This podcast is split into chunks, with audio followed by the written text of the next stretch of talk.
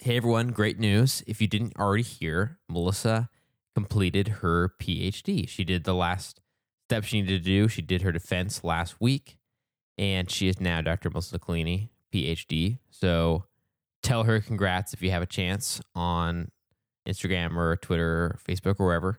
So for this month's rebroadcast episode, we thought it'd be really cool to go back to the episode where Melissa shared with us about the research she did when she was doing her master's degree, which is about solar cells and solar energy. Super interesting stuff. I have not revisited it in a while, so really interesting to get to hear it again, and we hope you guys enjoy it. And then next week, we'll be back with a new episode, one that we've been excited to do, where Melissa will finally get to tell us more details. She's been keeping it under wraps, but more details about the stuff that she did for her PhD, the research and the findings that she had there that she can now tell us because it's over. So enjoy this super interesting rebroadcast about solar cells and solar energy, and we'll see you guys next week with a brand new episode.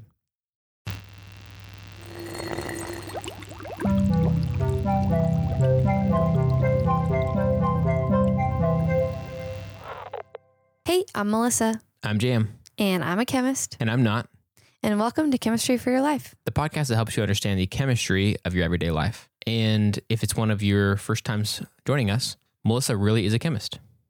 Yes, I really am a chemist. I'm trained in chemistry. I have a master's degree in chemistry. I'm working on my PhD, which technically means you could say I'm an expert. But I do want to remind everyone that just because I am qualified to talk about chemistry and just because I am, quote, an expert, that doesn't mean I know everything. I do everything I can to make sure that I get answers right. But being an expert more means that you know how much you don't know. You're qualified to understand how little you know, more than knowing everything. So I just want to remind you guys about that. Sometimes I can make mistakes. I do everything I can to check my answers and fact check and make sure I'm giving you accurate information. We work really hard to achieve that. But if you ever have any questions or comments, I'm really open to that feedback. And I am definitely not a chemist. And so all the things that she said don't really apply to me because I don't know anything. So. But Jam is an expert in radio, television, and film. Yes, that's true. But that doesn't mean I won't make mistakes. So you might hear the occasional, actually, it does apply. I can say it in my own way. Yes. You might hear mistakes, audio mistakes, which would definitely be my fault. And I'm very sorry if you hear those. Well, today we are going to talk about, on the topic of me having a master's degree, the research I did for my master's. Dude, nice. What research did you do? My research was on solar cells. Oh, dude. So it's very applicable to our everyday life. Yes. And actually, I decided to do it because I have had a few listener questions where people asked what my research was, most recently from Tom T. Mm-hmm. So thank you guys for asking so much. This is a really good topic for learning about chemistry of everyday life, and it's fun for me to get to share. And I'm really excited. I'm very interested in solar stuff, but don't have any knowledge about how it works. So I'm excited. Nice. So here's what we did in my lab. Okay. We worked on building a better solar cell. So do you know what a solar cell is?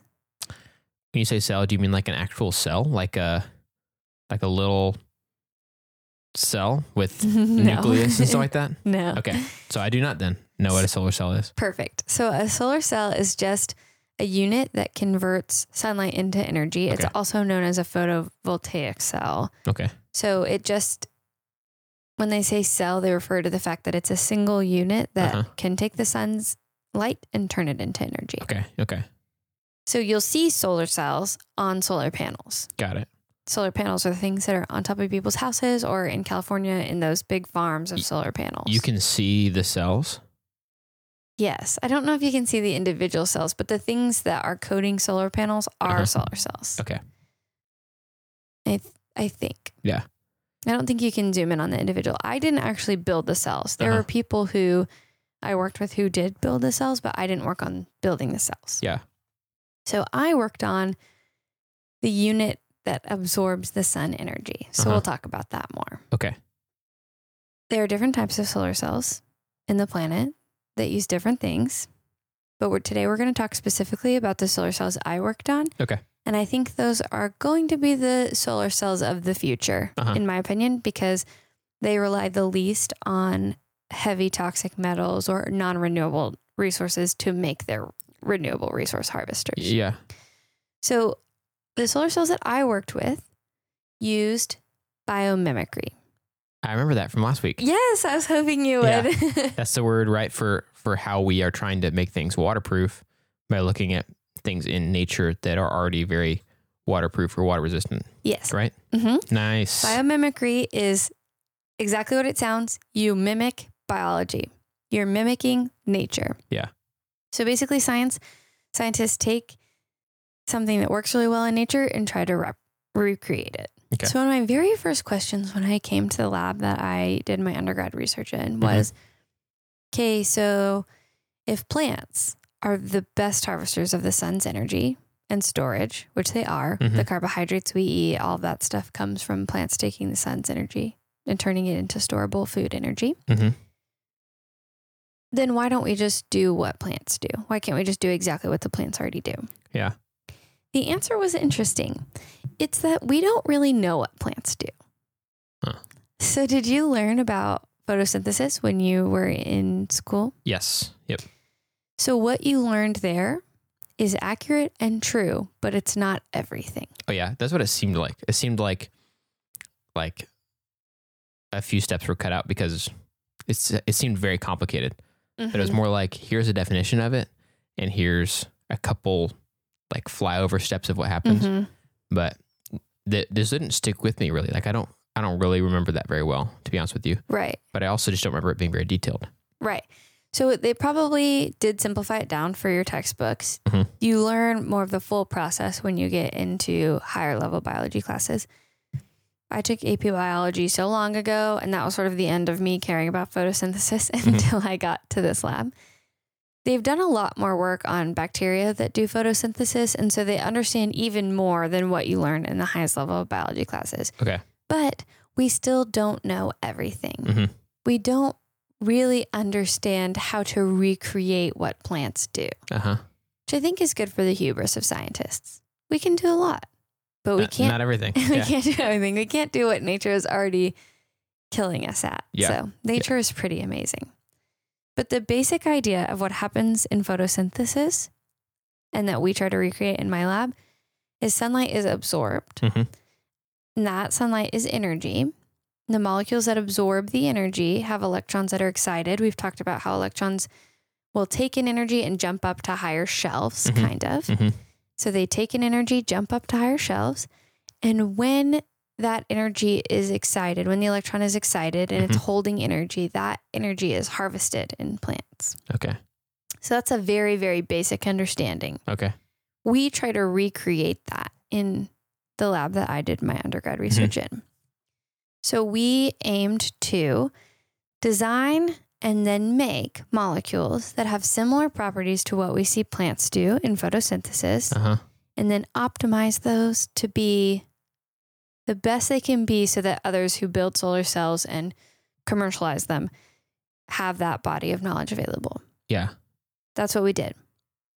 So it sounds like the basic main thing to take away from photosynthesis is the fact that because there's energy in sunlight, in ultraviolet rays, all that stuff, whatever's happening, it excites the electrons in, we're talking about plants, right? Still. So in the leaf of a plant or whatever.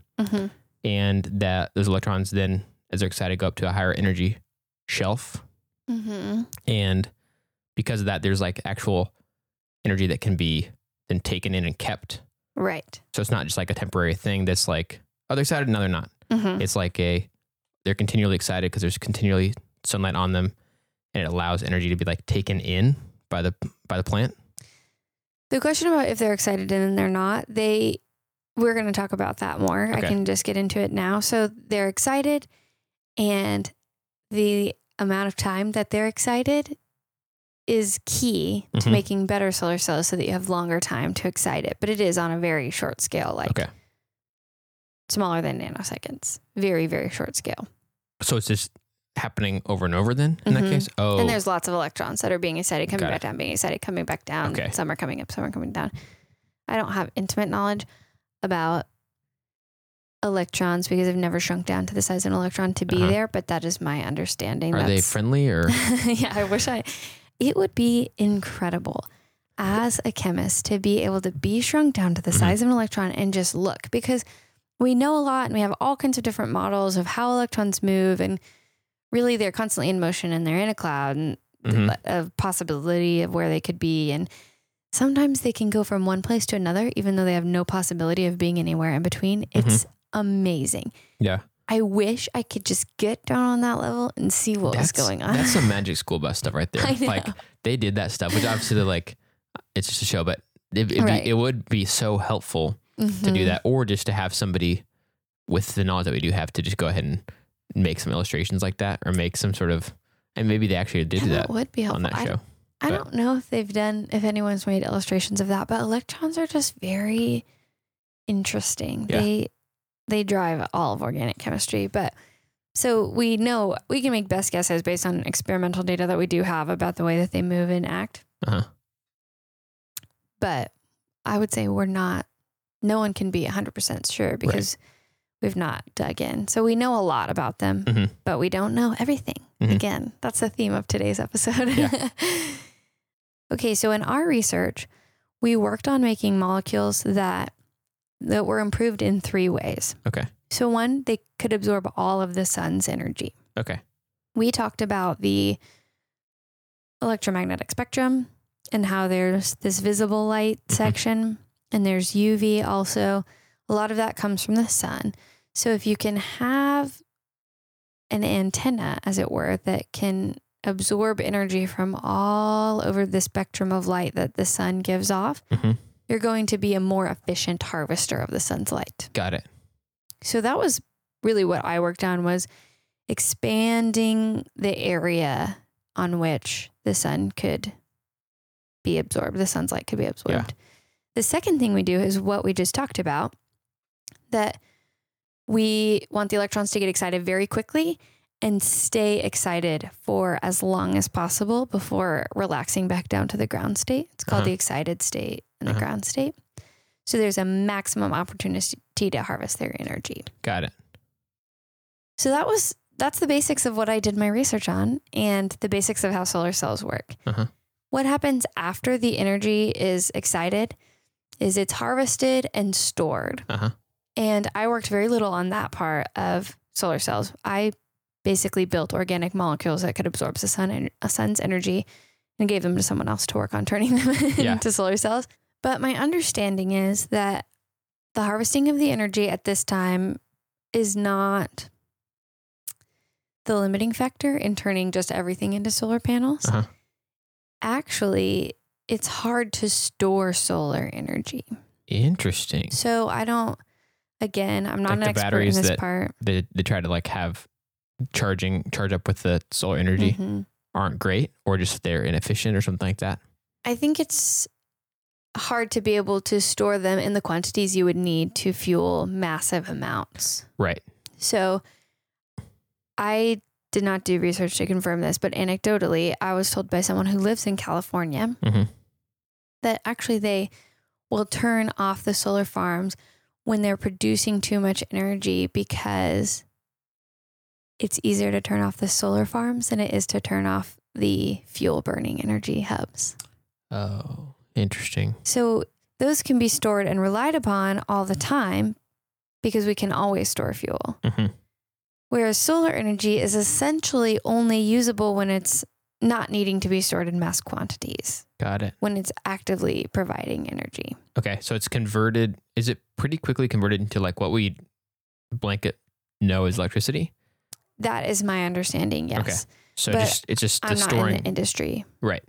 So storing electricity in batteries is the limiting thing. Yes. We don't have a good method. Yes. Okay. And maybe I can look into more of that and give you some of the problems of that in the future, but it is a pretty complex problem. So I don't want to get into that. There are other people who are doing research to understand more about how photosynthesis works by looking at the plants. Whereas we are basically designing these molecules so that we can imitate how plants work and learn more about the transfer of electrons and how to optimize that without looking at the plants themselves. Yeah. even just as a regular Joe, I would say that my perspective is that solar stuff has increased a lot, even if it's not perfect still. Mm-hmm. We're still just trying to mimic and stuff. Yeah. It's become much more every day in my lifetime, obviously. Absolutely. Especially in a way that's kind of cool. Like, it's not perfect yet, but to a lot of us, it's like, whoa, sweet.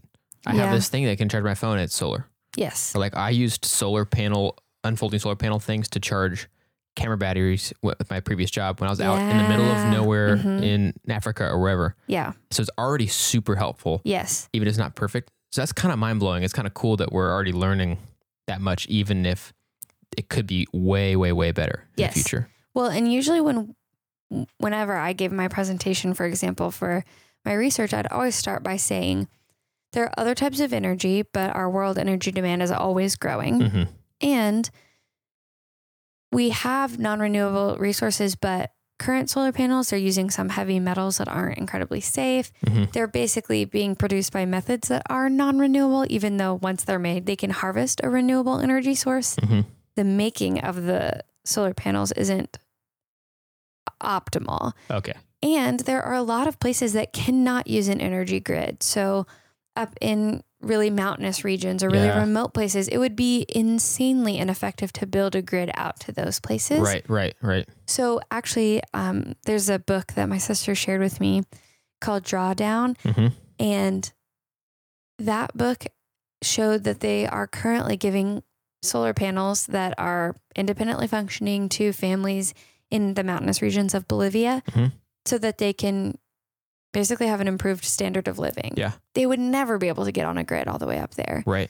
So solar panels have the power to really change a lot about the way that the world is right now. And if we just harvest the sun's energy, there's some crazy statistic. I got to look it up. It's amazing. Okay.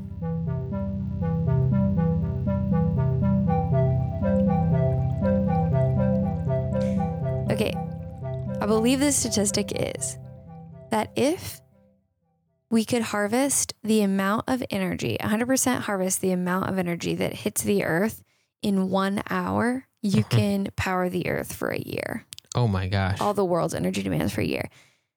That might not be it exactly, but it is close to that. There's a similar one, I think, that says all of the sunlight that hits the Sahara Desert for 3 hours. Yeah. Would power their energy demands for a year. That's crazy. There even if it's so not much power. Yeah. Even if that's not perfectly accurate, it helps me understand like the level of potential is so high, which I think I've always hoped that was the case, because just the idea of harnessing energy from the sun is so cool.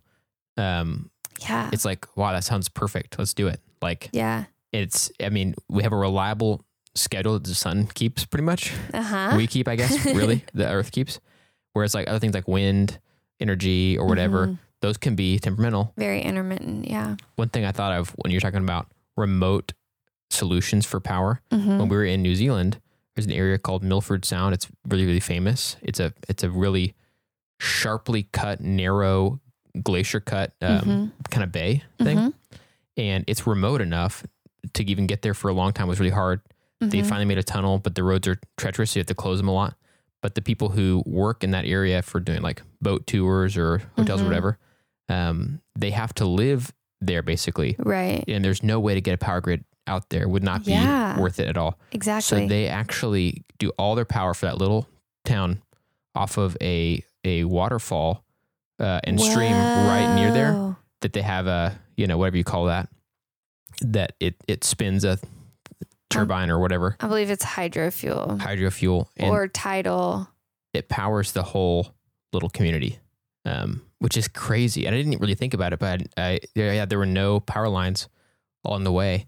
And on the way back, I was looking, and it took us forever to ever see any power lines again. So it's like, it's not just off the grid a little bit because it's behind a mountain. It's way out. So it's fascinating. That is amazing. Yeah. Obviously, it's a different kind of power, but I was thinking about that with the remoteness thing that you're talking about. Well, and that is the really cool things about solar energy is that it's renewable with a ton of power. It can be very cost effective. That book also told a story that businesses who went beyond what they were supposed to in terms of their emissions, greenhouse gas emissions, were fined. And they use those fines to pay to put solar panels in low-income areas in California. Nice. And then those families' bills went down significantly, being very cost-effective once you install the solar panels. Yeah. And very widely distributable, off the grid, and obviously more environmentally friendly than burning fuel. So that is the really cool thing about solar energy. And it's really fun to know that I got to be a part of the process of optimizing it. Mm-hmm. On that note, do you want to hear a cool story about my friend E? Yes, absolutely.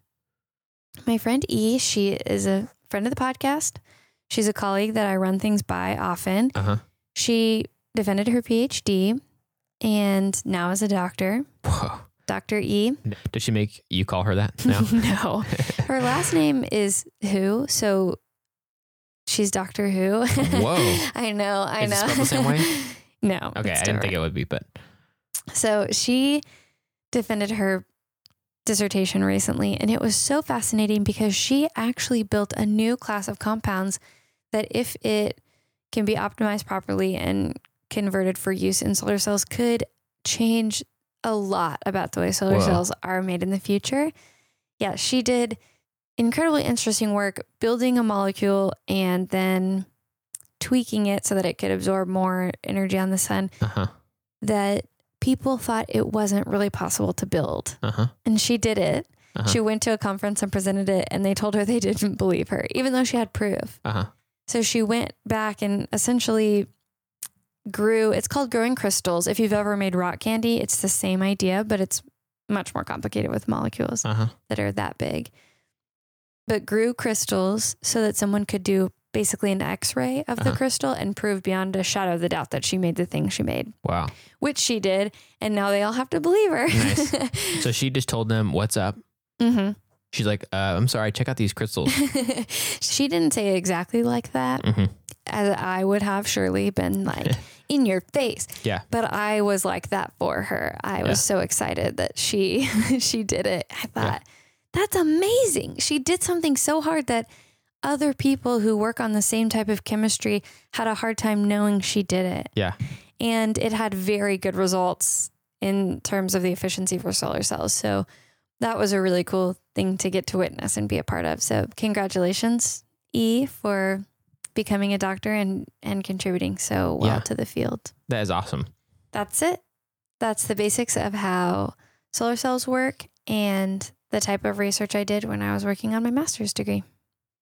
Okay, so the sun. Yes. It's spitting out its light and energy and all kinds of things that which we can see, like light, and things we cannot see, like UV, spitting it out all over the solar system in every direction, which is nice, and it hits our planet for the part that we're on for half of a day. And if we have a solar cell or like a plant, right, that is able to have, in a solar cell situation, it has some element, some molecules you guys have been able to pack together. Definitely don't say element, because that's one substance one on the periodic table. Okay. Yes. So a molecule that when the sun hits it, the light and the rays and the energy from the sun are hitting it. It excites the electrons in that molecule, and that excitement is the taking in of the energy that's hitting it. Right. And then from there, that energy becomes electricity, and Lord willing, stored in some battery or capacity or whatever, right, or in a plant. It is food for the plant. Yeah. So I think in a plant, I don't think it becomes electricity the way we think of it. It's just the energy is captured and stored. They use that energy to make sugars or carbohydrates or whatever. Yeah.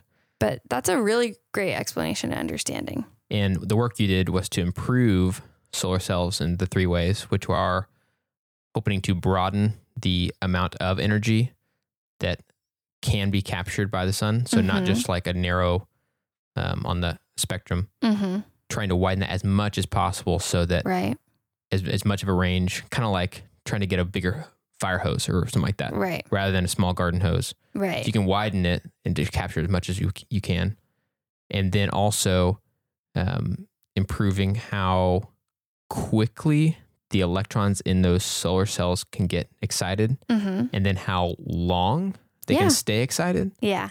And all those things combined would improve how much electricity we can get from the sun. Right. Dude, that's kind of crazy. And then we need to work on doing what plants do, where they take the energy, store it in nice carbs that we can eat. So what's interesting to me about that is as a user, I've known that batteries aren't great, and that we're trying mm-hmm. to improve them. So it's like whether it's as simple as like, oh man, the remote is out of batteries again mm-hmm. on your TV like, when we were kids, or like now our phones. I mean, even though they get better, it's like, oh, my phone's dying. Mm-hmm. So I've known, I guess, that batteries aren't like perfect yet, mm-hmm. you know, but thinking that it didn't really occur to me that with the whole solar panels, solar cells system, that one of the biggest areas in need of improvement would be just how to store the energy better. Yeah. That just didn't occur to me before. It's very interesting. I am fascinated by all of that process and how we are working to move away from non-renewable energy resources towards renewable energy resources and what the challenges are. And it's just been a long, storied, very interesting process. You got it. That was a great explanation. So just for you guys to look at on the social media, I'm going to put some pictures of a molecule that I actually made that does this. It's beautiful. It's red, it's shiny and metallic. And when it's dissolved in liquid, it is this great teal color. Interesting. You can even see it absorbs energy and then emits energy back out as a different color. So that's really cool. So I'll post some pictures of that just so you guys can see what I actually made in the lab. But that's pretty much it. Do you want to say something that made you happy today, Jam? Yes. So what made me happy today is, or this week or whatever, we just had a Friendsgiving gathering. Yeah. Which was really fun. Had some awesome food. Oh yeah, very good food. It's great when a lot of your friends are good at cooking or baking or whatever. Mm-hmm. You should want to spend time with them anyway in some capacity, but when it comes down to something like a Friendsgiving meal, mm-hmm. potluck, where everybody brings something, it's definitely nice to have buddied up with friends who can cook well. Oh, yeah. That was really fun. Really enjoyable. Really fun. I'm going to be dreaming about that meal for a while. Yeah, there was the Brussels sprouts were good. The carrots were good. Mm-hmm. The corn was good. The corn thing, the sweet potatoes. Oh, the roast beef. Yes. There was in your traditional. We had turkey. Yeah. Jam's wife makes a very good turkey. She really does. It was great every time. It's nice to have something like that that you only have once a year because mm-hmm. then you really look forward to it. Yeah. And it really hit the spot. Yeah, it was great. Can that be my thing I'm happy for too? I think so. It feels like if you don't choose the same thing, then whatever you say, unless it's really, really cool, won't be as cool as and delicious sounding as this. So. Well, how about I say that's my number one. Okay. But as a number two, uh-huh. I am about to be finished with the project that I was working on while you were in New Zealand. Uh-huh.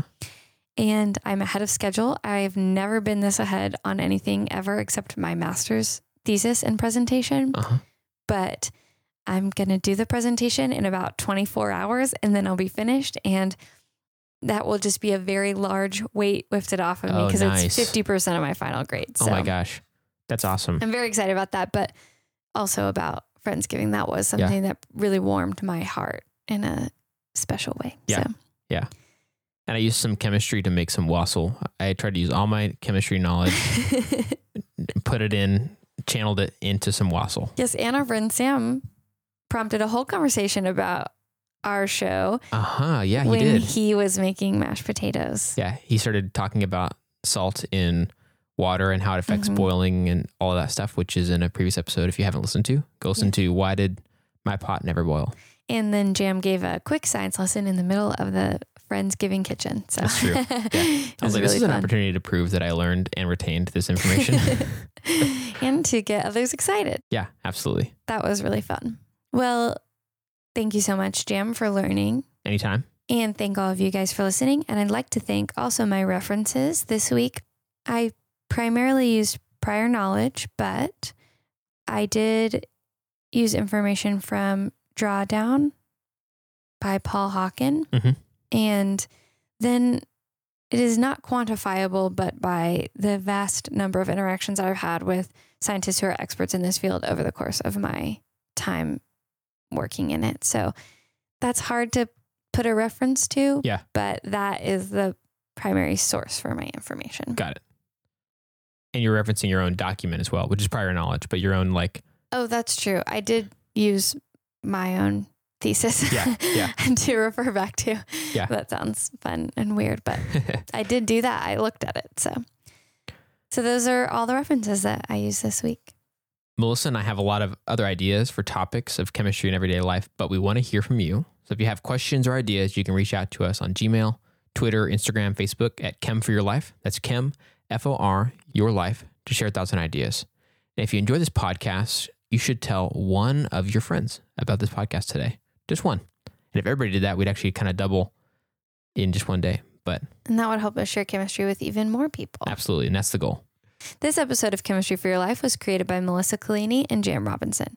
Jam Robinson is our producer, and we'd like to give a special thanks to A. Colini and N. Newell, who reviewed this episode.